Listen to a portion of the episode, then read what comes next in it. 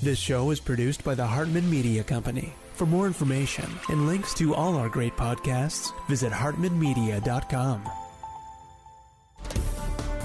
Welcome to the Holistic Survival Show with Jason Hartman.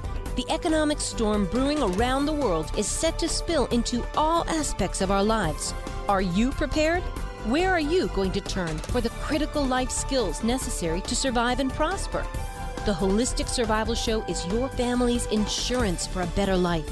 Jason will teach you to think independently, to understand threats, and how to create the ultimate action plan. Sudden change or worst case scenario, you'll be ready. Welcome to Holistic Survival, your key resource for protecting the people, places, and profits you care about in uncertain times. Ladies and gentlemen, your host, Jason Hartman. It's my pleasure to welcome Robby Soave. He is the author of Panic Attack. Robby, welcome. How are you? I'm great. Thanks for having me. Good to have you on. I, have seen you on TV making the rounds quite a bit on uh, some of the talk shows out there. What is Panic Attack?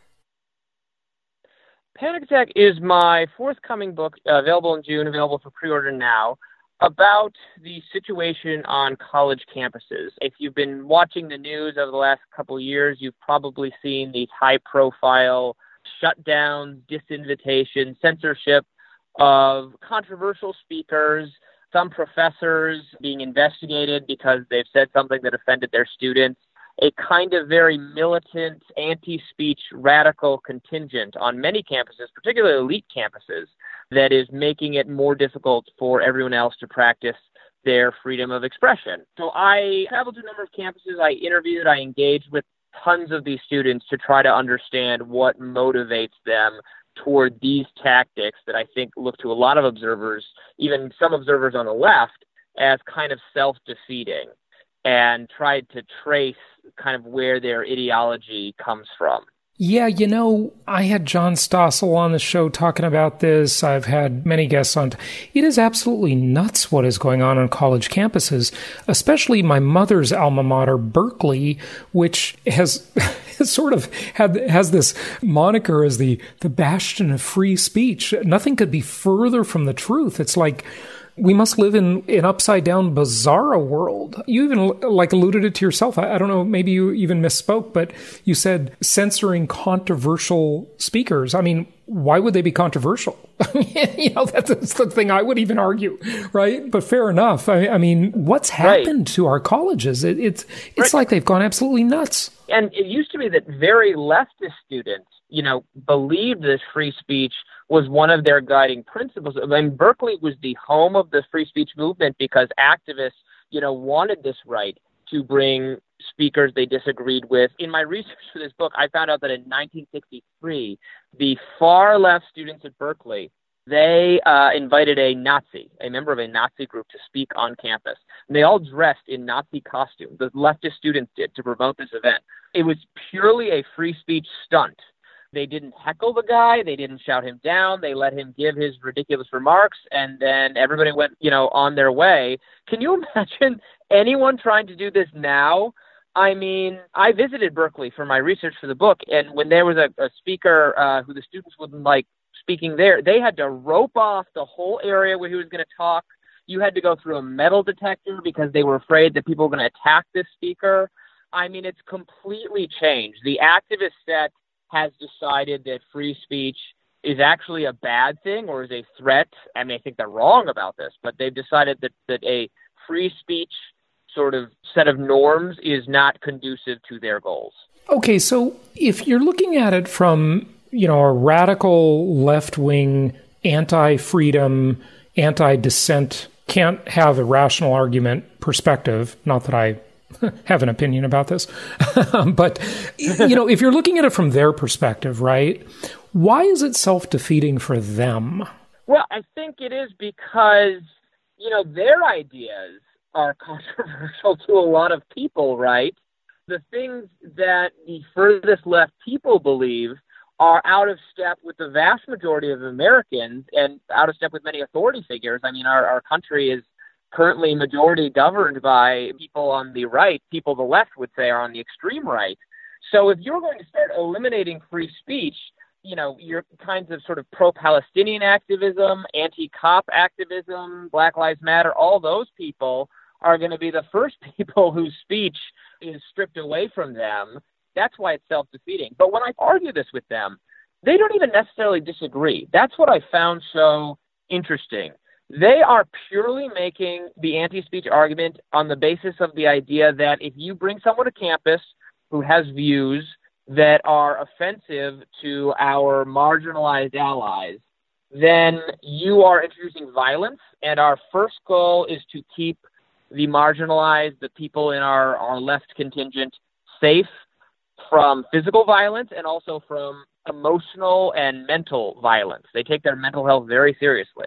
So it's first a self defense matter. And when you understand that that's what the issue is, that's a different kind of strategy you have to argue against because that's what's animating them. Interesting. So, how did we get to this point? I mean, it's a very complicated question without clear answers. My sense is that, I mean, this generation, the young people that we have that are causing these issues on campuses, who, by the way, are, are by no means a majority. They are a, a small kind of activist contingent.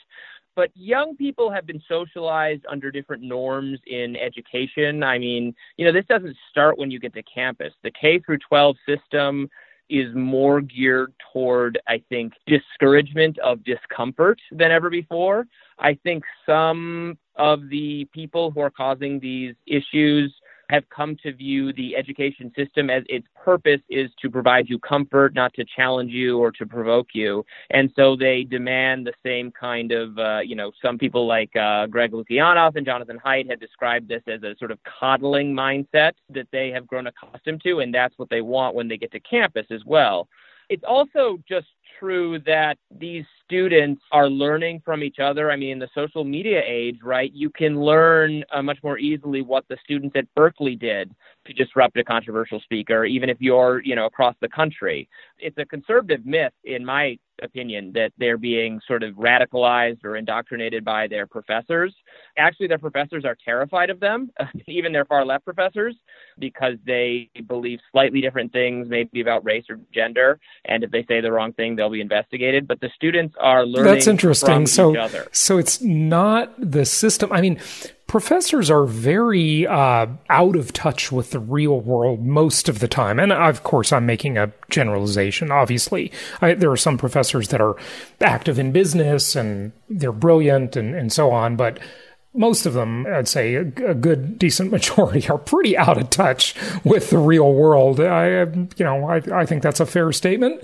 So you don't think that that's coming down from the top at all, huh? No, I mean, there is a little, specifically in disciplines that are very activist inclined, that are not particularly academically rigorous, you know, the, the various studies of certain marginalized groups and many of these classes are essentially just activism. There's not a lot of philosophy to be taught there.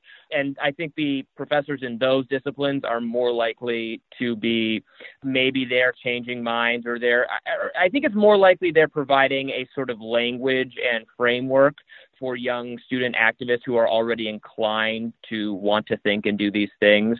But yeah, the, the bigger issue certainly is just the students you know, learning from each other. And also, I mean, they're trying to, in their residence halls, I mean, there's this sort of quasi bureaucracy. It's like an academic, but also bureaucratic sort of the VP for sustainable diversity, that kind of person who's running things in the residence halls, who might be a graduate student, might be someone else and they're coming up with programming for how these students have to think and how they can they have to behave and they're discouraging you know anything that is an extreme woke far left sort of progressivism.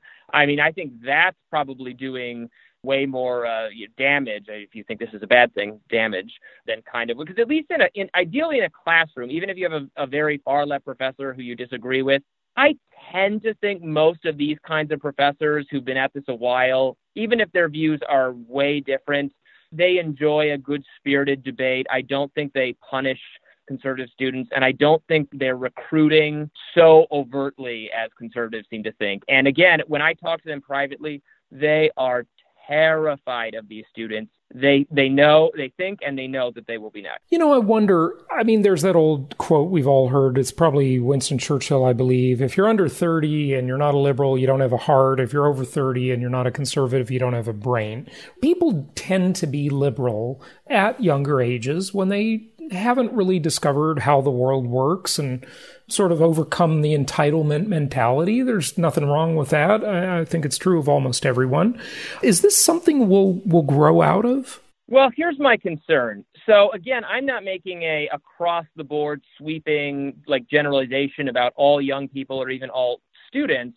I think most of the people on these campuses are normal and would like to hear dissenting ideas. It's just a small number who have like controlled the conversation that everyone's running scared of. So even if most of the members of, of the campus of the generation, you know, they go on to work in normal jobs and maybe their views even drift a little right over time as tends to happen. Yeah, there's nothing scary or weird or atypical there.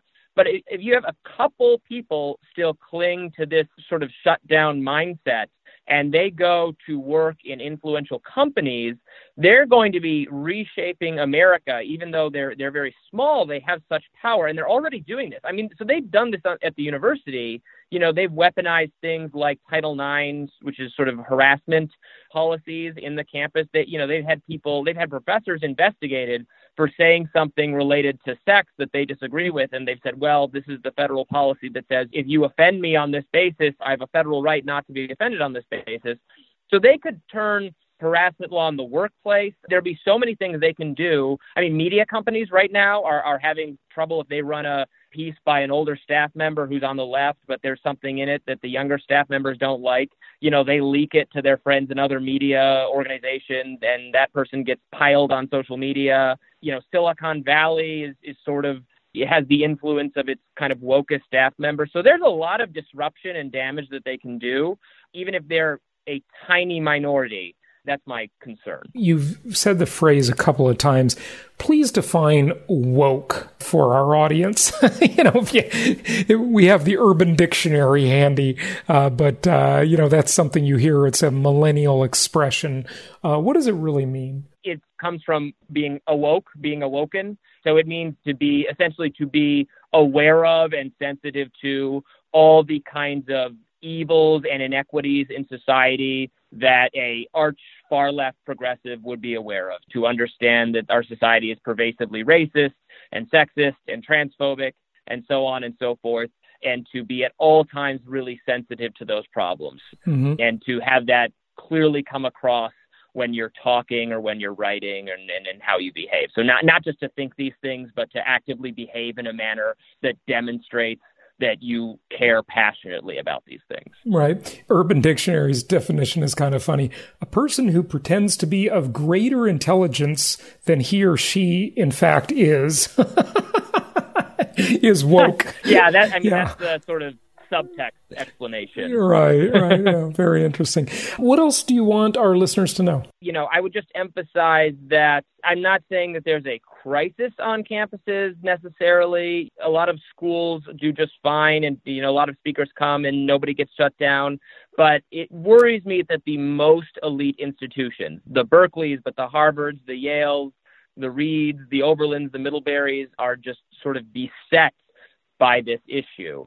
And I don't see why it would just go away on its own. It may be that we're in this super politicized moment because of Trump and because of tribalism, and, and that's contributing to it. But also that part of what's animating it is this idea that college campuses have become much more uncomfortable for marginalized students because there's been this string of hate crime incidents which is a subject I, have been uh, talking a lot about on the radio and on television. This idea that hate crimes are just getting worse and worse and worse, and it has something to do with Trump. And there's all these incidents on campus of, of you know graffiti on someone's door, offensive things having to do with race, obviously sometimes gender, and that's propelled a lot of the activism on these campuses. Uh, you know, they're saying, well, look how we're being treated. You know, the racism is rising. It's because of Trump. So, of course, we're angry. Of course, we don't want to hear from Charles Murray or, or whoever it is. But actually, the evidence that this stuff is getting a lot worse is very thin. Usually, these are not solved, but you know, I've chronicled a lot of these cases, and uh, the number of sort of outright hoaxes is astounding. Yeah. Or even just accidents where it was interpreted as a racial slight, but actually had nothing to do with that, or was not intended either one way or the other. And and certainly the most famous case right now is the Jussie Smollett case, which is mind boggling. I mean, that is just a mind boggling case. And the fact that he got away with it, I guess. Thoughts on that one? I knew, and I think, you know, most people who have surveyed these things, you know, knew pretty much right off the bat that there was at least a high likelihood that it was faked and uh, you know it that's beyond any sort of reasonable doubt the only conclusion you can make is that he was involved the prosecutor just sort of declining to force him to plead guilty is really baffling and, and hard to understand. It seems to me uh, it's almost laziness, or she she. I mean, he was a first time offender, and I, I he was going to get a light sentence anyway, so she decided why bother going through with it. I have to imagine she was kind of just sympathetic to him. She has a lot of celebrity and politician friends. It's pretty uh, blood boiling. But anyway, whether you know whether one incident or not is true doesn't say anything about the trend. But I've looked yeah. at even the you know the data reported to the FBI about hate crimes does not really show an increase. You hear that it shows an increase, but actually they're measuring different things every year because this is all voluntary data submitted by different police municipalities. We had like a thousand more municipalities submit data than the year previously. Mm-hmm. So, of course, it's going to look like there's more hate crimes. You just have more data to deal with. If you go all the way back to 1994, the number in 1994, despite it being fewer municipalities, it's more hate crimes than there is today.